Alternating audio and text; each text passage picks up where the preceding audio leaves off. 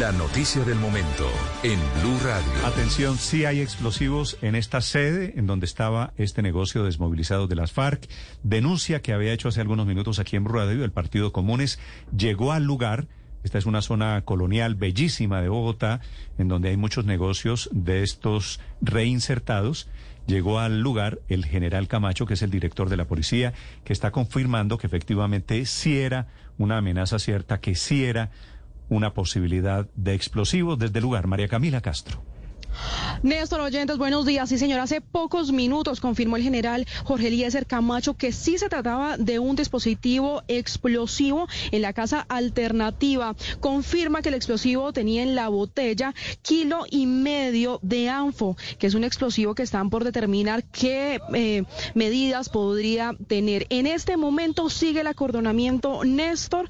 Eh, los vecinos automáticamente, eh, las autoridades se enteraron de este peligro, fueron evacuados. Hablamos con uno de ellos. Pues a mí me llamaron, golpearon en mi puerta, en la puerta de mi casa, que es la que está aquí. Es la única casa que hay en una cuadra. Y me dijeron que me fuera. Y le dije, ¿para dónde? Me quiero ir para los Estados Unidos. Y me dijeron, no, váyase porque aquí hay una bomba. Y le dije, ¿una bomba de qué? Dijo, una bomba. Entonces, ahí al lado de la casa, que la casa gris con rojo, es de las FARC. Néstor, en ese momento las autoridades siguen haciendo presencia. El general Jorge Eliezer Camacho además dio a conocer que más adelante el personal de antiexplosivos dará a conocer más detalles de la desactivación de este. ¿Qué dice el general Camacho, María Camila? Mire, el general Camacho lo primero que hizo fue confirmar el elemento explosivo en la zona, también dio parte de tranquilidad a los habitantes de esta zona.